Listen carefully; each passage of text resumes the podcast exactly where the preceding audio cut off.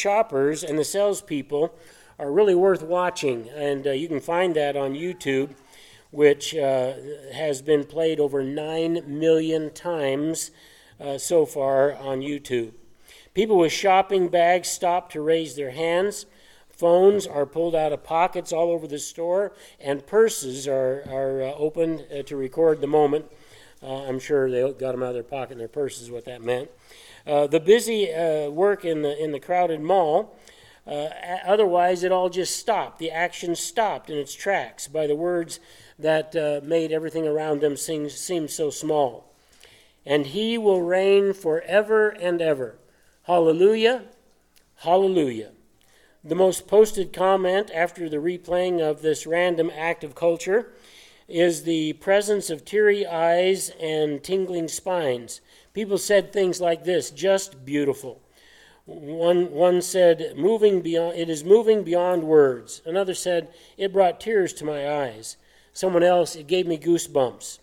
Noticeably absent from all this commentary was reaction from those who always seem to find something wrong with the celebration of Christmas or with anything to do with Christianity in the public arena.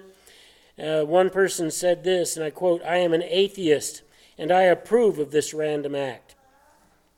Uh, writes one responder with a smiley face saying this, I'm Hindu and I tearfully agree.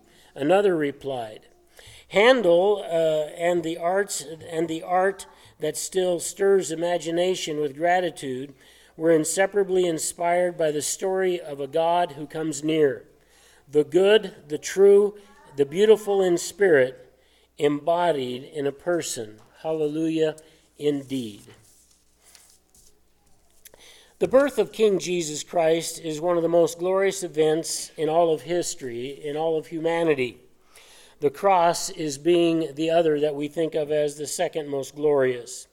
He is the King of kings and deserves all of our praise. With the psalmist, we say, Let all the earth worship and rejoice in him and praise him. And yet, we live on an earth, even though God made them and God gives them life, we live on an earth where it is true that the majority of the earth does not praise him and does not sing hallelujah to his name. This is the culture that we live in today. I don't know if they get away with that in uh, 20, or 2021 or 2022 uh, to go into a secular place like that and sing the Hallelujah chorus. Maybe they would. I'd like to think they would, but I kind of think it would probably cause a lot more problems. Today we're in Matthew chapter 2 and we're looking at verses 1 through 6. Now, after Jesus was born in Bethlehem of Judea in the days of Herod the king, and I want to insert a word that's in the Greek text, but it's not here in my English text. And it says this Behold, Magi from the east arrived in Jerusalem, saying, Where is he who was born king of the Jews? For we saw his star in the east, and we have come to worship him. Then Herod the king, when he heard this, he was troubled, and all Jerusalem with him. Gathering together all the chief priests and the scribes of the people, he's talking about those that are Jewish he inquired of them where the Christ, the Messiah, was to be born. Now, I want you to know that, as far as I know up to this point, it's not recorded that anybody said they're looking for the Messiah. They said they're looking for the King of the Jews. So somehow Herod knows that they're looking for something more than just a king, also the Messiah, the Savior of Israel, the Christ, where he was to be born. They said to him, In Bethlehem of Judea, for this, for this is what has been written by the prophet. And you can tell that uh, in your Bibles, your study Bibles, this came from Micah 5 2. And you, Bethlehem, land of Judah, are by no means least among the leaders of Judah, for out of you shall come forth a ruler who will shepherd my people Israel. One of the things that's going to strike us is just how intelligent the scribes and the Pharisees are about what the Bible says about Messiah and how blind they are that when he's right in front of them, they don't recognize him, they don't see him, they don't bow to him, they don't, they don't even understand who he really is. And part of that's going to begin to uh, really open up and show itself as we get to this point in the text and move forward. In verses 1 and 2, what we have happening is that Gentiles demonstrate great spiritual faith in the work of the Lord. Gentiles, the wise men are not Jewish, they did not come from Israel. Uh, they are Gentile people who came from a far off land. We really don't know exactly where they came from. Most people think they were from Persia. Uh, that may or may not be. We don't even know how many there really were. Could have been three, could have been four, could have been ten. It doesn't say. They gave gifts of gold, frankincense, and myrrh, but that doesn't mean that they didn't have uh, four or five people that had gold, four or five that had myrrh. We just don't know. But what does take us back is that Jesus is being born, and here at this point in the text has been born, and the angels announced it, and the shepherds announced it, and we would expect there to just be all kinds of flurry and, and uh, people moving around and doing things because the Messiah has come. None of that's happening. Well, maybe it'll get better. Uh, because now we have some wise men, some magi, who have come to Bethlehem, and then you have to ask yourself, why did they go to why did they go to Jerusalem if the prophecy was about Bethlehem? Why are they going to uh, the capital of Israel instead of going right to Bethlehem? Well, the only answer could be is that that's where the star led them. And God had it in his plan that you need to go make this announcement and talk about it in the capital city, and then I'll lead you to where the child really is. So apparently, whatever they knew, they just knew follow the star. Whatever they knew, they didn't know the details of other things that were taking place, like the child's actually not in this town, he's in another one. So this now takes place there in verse 1 after Jesus was born in Bethlehem. It is specifically in the reign of Herod, who ruled in Israel from 37 to 4 BC. Herod was half Jew and he was half Idumean. He was not about to relinquish his throne, no matter what he says here, no matter how he says, Oh, I'd like to worship the child too. That's a lie. He doesn't want to worship the child. He wants to find the child, and he wants to kill the child. Some time has elapsed since Jesus' birth. Many scholars think it's been about two years since Jesus was born. So, in all of our Christmas cards and, and the manger and things like that, it is highly unlikely that any wise men showed up while he was still in that manger. The shepherds did, for sure. Maybe some townspeople did, but uh, they're out of there and they're in a, in a house somewhere, maybe renting it, or maybe, maybe Joseph bought it. We don't know, but that's where they're at. They're going to be taking a trip, and they're not even aware of that yet. They're going to even leave Israel. They're going to go down to Egypt, but they don't know that. So God hasn't revealed everything to everybody, but everything is falling into place just like God wants it to. So there's been some time that has elapsed here, up to about two years at the top side. Uh, we don't know exactly how much, but more than just in the manger. It is probable that this would have taken place at least uh, two years from the, from the time that he was born. In verse 1, uh, it, in the second part of it, it actually says, Behold. Now, one of the things I like about it when my Bible puts the word behold in there is that I've found that whenever it says behold, God is saying to us, pay attention here, especially. Uh, we would use those Latin uh, words, the, the notation NB for nota bene, meaning pay close attention. When God says behold in the text, He wants you to see something specific. Almost all the time, what He wants you to see is that, look, I am doing something special here. I'm going to say something or some event's going to take place that's special. I am doing something. Behold, wake up, listen, pay attention right here. Not that we shouldn't pay attention to the rest of God's word for sure, but he says, listen to this. Behold, Magi came from the east, arriving in Jerusalem. There's this big disconnect.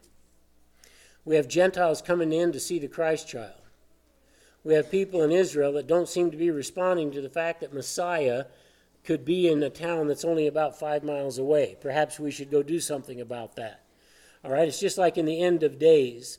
Uh, the Bible said that there's going to be people that come and claim to be Christ.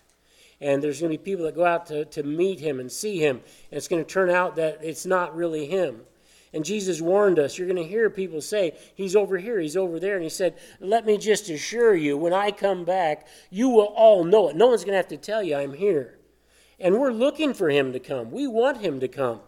and we're a little bit excited because we see things happening in our world that are just eh, just falling into place with what scripture literally taken has said about the end times i would not be shocked or surprised at all in fact i'd be very happy if we don't even make it to next christmas and don't even make it to next next new year's i'd be okay if we don't even make it till easter and god raptures us out of here uh, anybody else want to go okay good the bus is big enough for everybody all right so the Magi were like priests where they came from. They were called wise men at the time. They were not only priestly, but they were prominent professionals, well respected. They were astronomers, not meaning that they were soothsayers by reading the stars, but they knew the heavens. They knew how they acted. They knew they knew uh, the movement of the earth and the, and, and the year and the different stars and all that stuff. They were scientists. So when a star appears that's never been there before, they're going to take notice. And it doesn't mean it has to be a star that's often, uh, you know, close to the third heaven or something like that. It could just be up in our atmosphere somewhere. It's different. They knew it. There's something going on here. And no one exactly knows where it came from. Most think uh, that the, uh, where they came from. Most think, as I said, they were Persians. It is surmised that they must have had revealed to them either special revelation from God somehow, or some other way they got a hold of the Word of God and they read it, and unbelievably they believed it. Perhaps some ancient Jewish scholar had carried the law into their land. Now we know that Israel was in their land we know that somebody very prominent like Daniel and also Shadrach, Meshach, and Abednego were in Persia. We also know that the Word of God made it to Persia too, in some form, some way or another. And it's, a, it's probably not outside the realm of possibility. I'm, gonna, I'm trying to get to Numbers chapter uh, 24 17. You can look there too if you'd like to. Numbers 24 17. So if parts of the law showed up in Persia with the Jewish people, which I can't imagine they didn't try to take some, maybe these wise men like to study other religions and things like that, but we're reading Numbers 24, verse 17. Now, I'm not saying this is what they read, but there's places like this that they could have read and said, you know what? We need to be looking for this to happen. It says this I see him, but not now. I behold him, but not near. A star shall come forth from Jacob, a scepter shall rise from Israel, and shall crush through the forehead of Moab and tear down all the sons of Sheth. Now, it's possible that these wise men read that and they were looking for that star. And it, it took many, many years.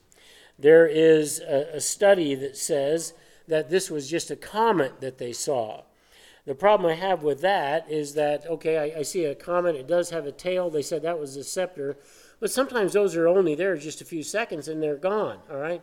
I couldn't even get my camel saddled fast enough to follow something like that. How, how do I know where it is? It, it wasn't, I don't think it was a, a comet at all.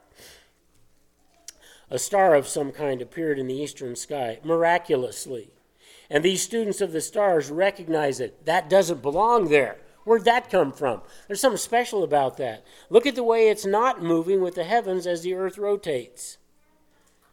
And these students recognize this is a sign and they believe the scriptures. They readied for a trip and they headed out. The star seemed to be a signal to go to Jerusalem. See, well, why not go to the capital city of Jacob, whose name is Israel? Why not go there? And that's where the star led them. So they're going to go there because God has a plan and it involves Herod and Herod doesn't know it yet, and they don't know it yet, but it's part of God's plan. In verse 2, they came to Jerusalem and they asked, Where's the one who is king of the Jews? Where's he located? They evidently did not have that revelation from Micah chapter 5, verse 2, that's quoted in verse 6 here in our chapter. Uh, otherwise, they would have known it was in Bethlehem that they should go to. Well, it's part of God's plan for them to stop in Jerusalem and to talk to the king. Obviously, since they were wise men from another country, it wouldn't have been hard for them to get in to see the king.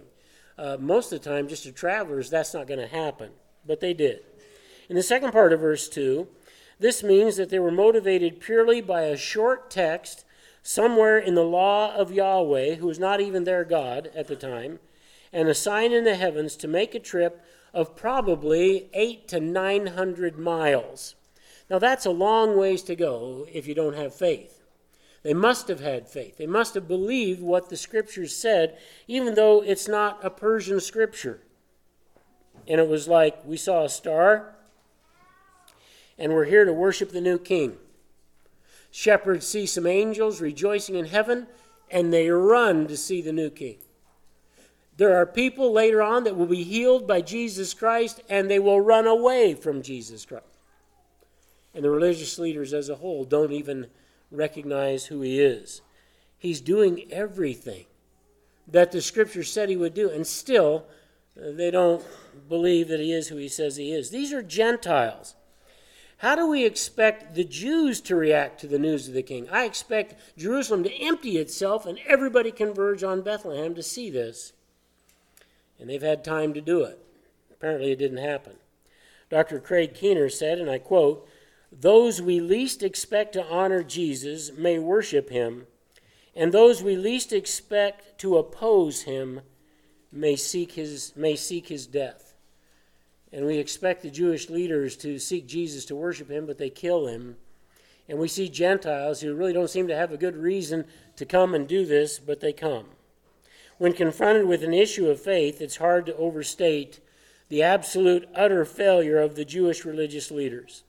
They all know where the Messiah is to come from, and uh, they're, they're not excited about this news. In fact, the text says they're troubled along with Herod about the news. Do they really know?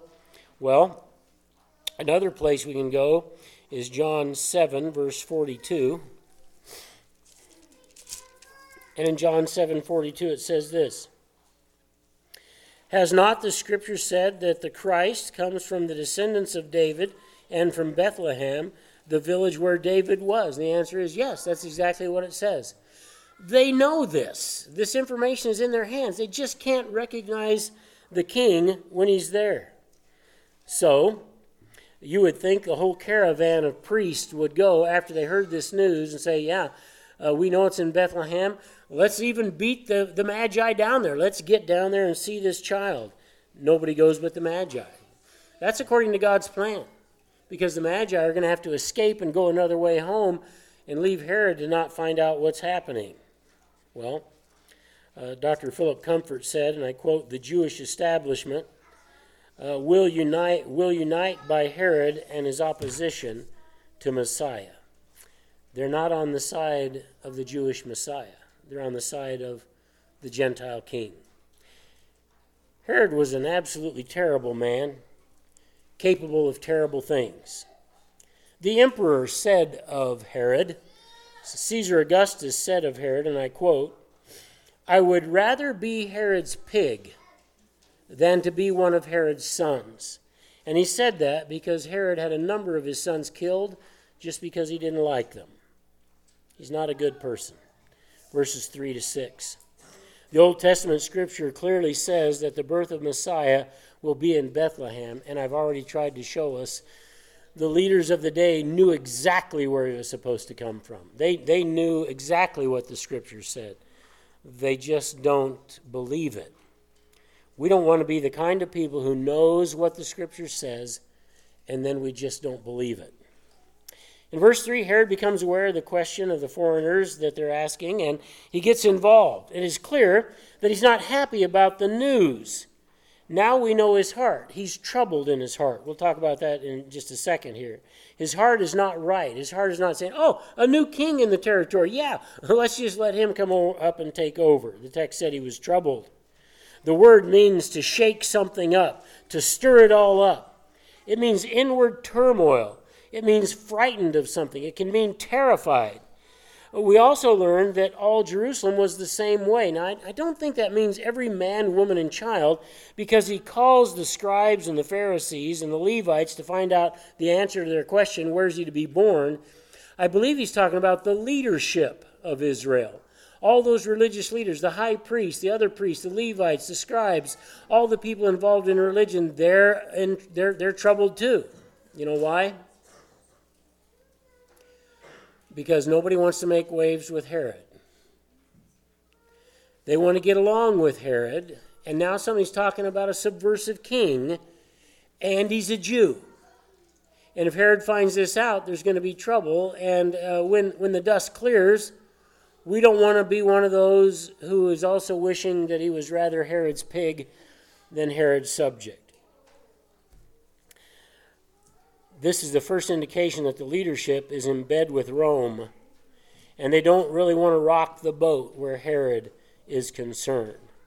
Their allegiance is not to the Word of God, but to the leader of the day, King Herod.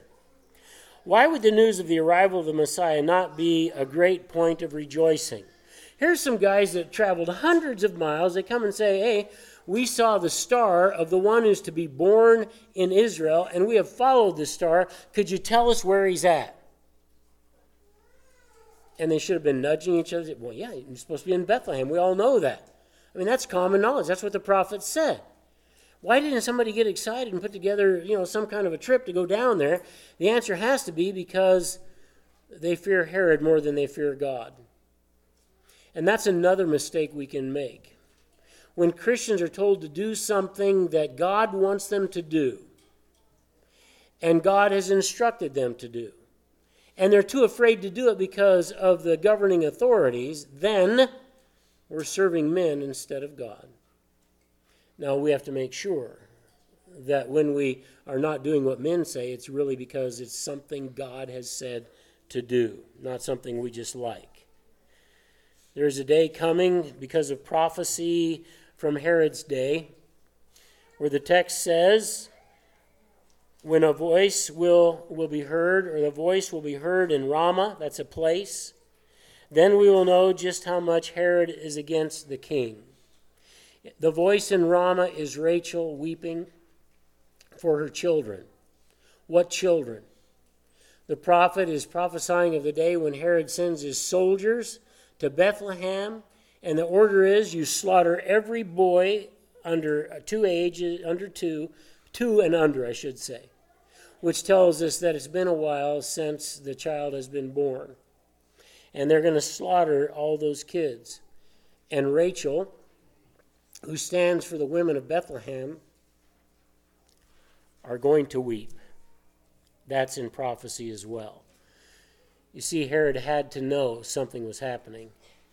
And so God sent the Magi to alert him so that prophecy could be fulfilled, no matter what we think of it. In verse 4, Herod now interjects the idea of Messiah into the conversation. He calls the Jewish religious leaders into his presence and, they, and asks them, Where is your Messiah supposed to be born?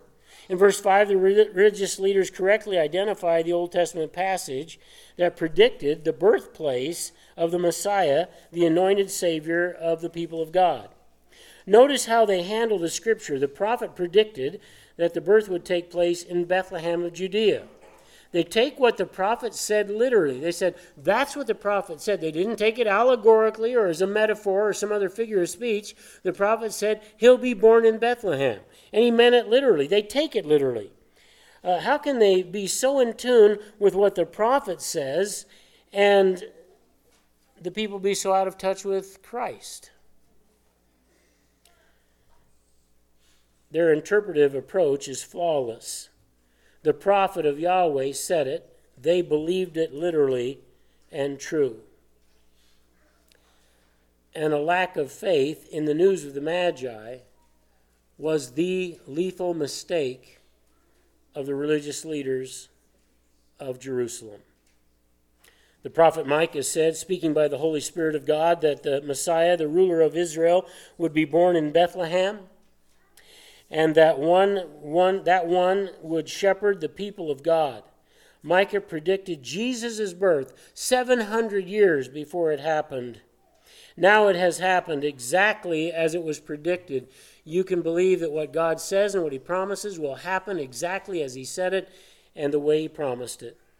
There are two parts to Micah's prediction in the Old Testament passage. First is Jesus' birth, and then later, he's also combined in there the millennium where he will shepherd his people, and they will have accepted him by that point in the millennium. This is the creator of the universe, the only wise God, our Savior, the King of kings, the Lord of lords, who came to rescue us from our sins. And the first people on board are the Gentiles from outside of Israel.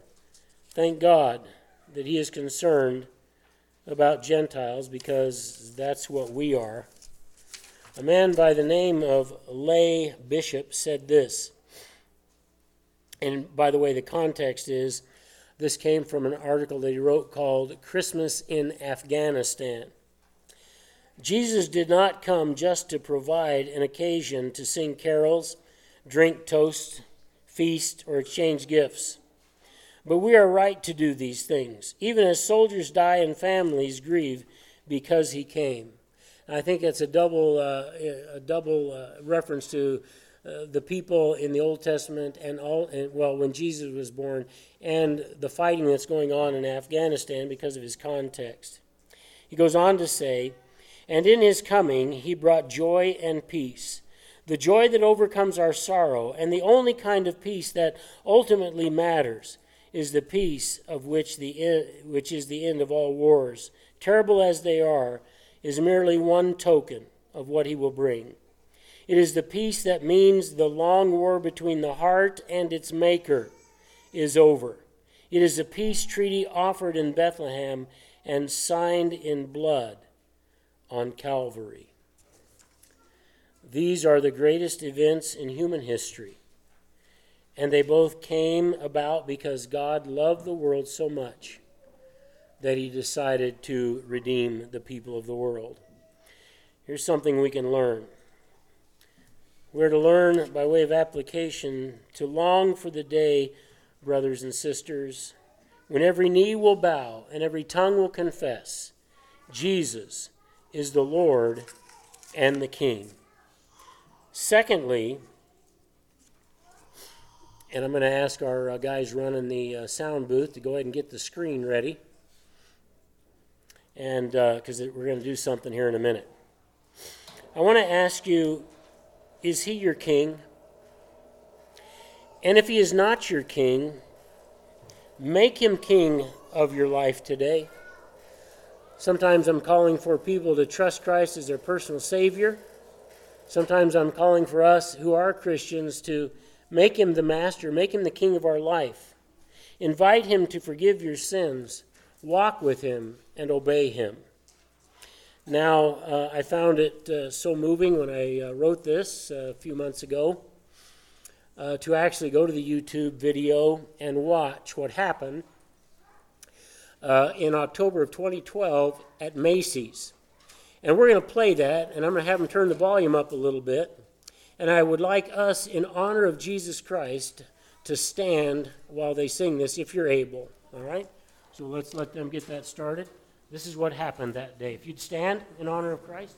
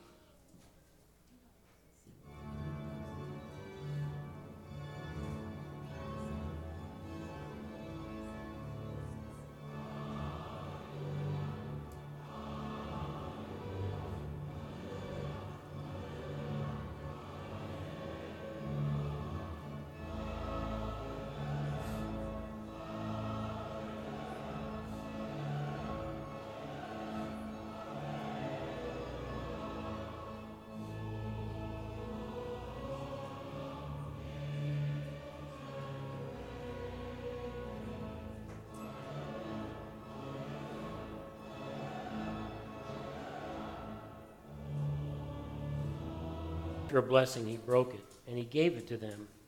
And he said, Take it, this is my body. And when he had taken a cup and given thanks, he gave it to them, and they all drank from it. And he said to them, This is my, bo- this is my blood of the covenant, which is poured out for many.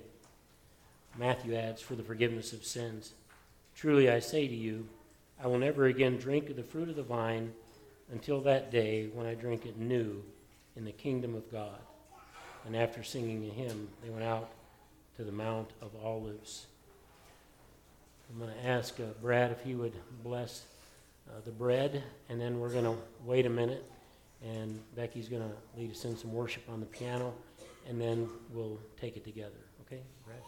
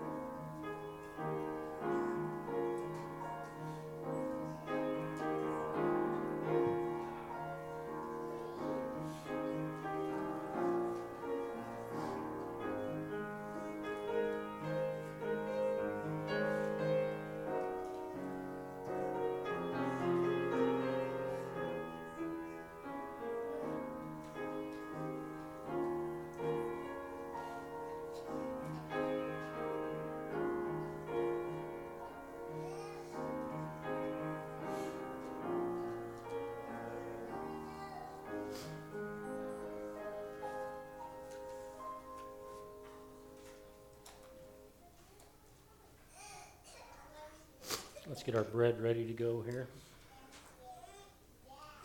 We are those who believe Jesus is King and God and Savior. Do this in remembrance of your Savior.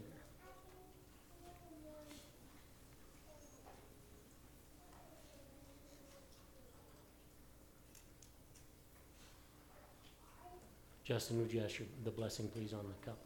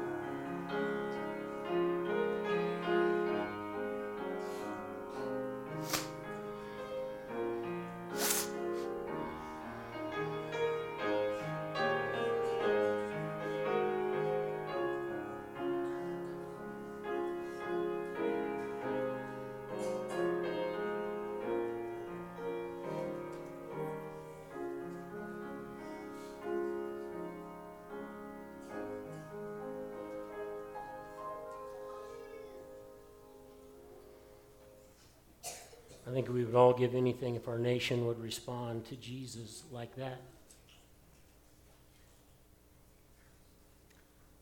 They're turning against Jesus everywhere.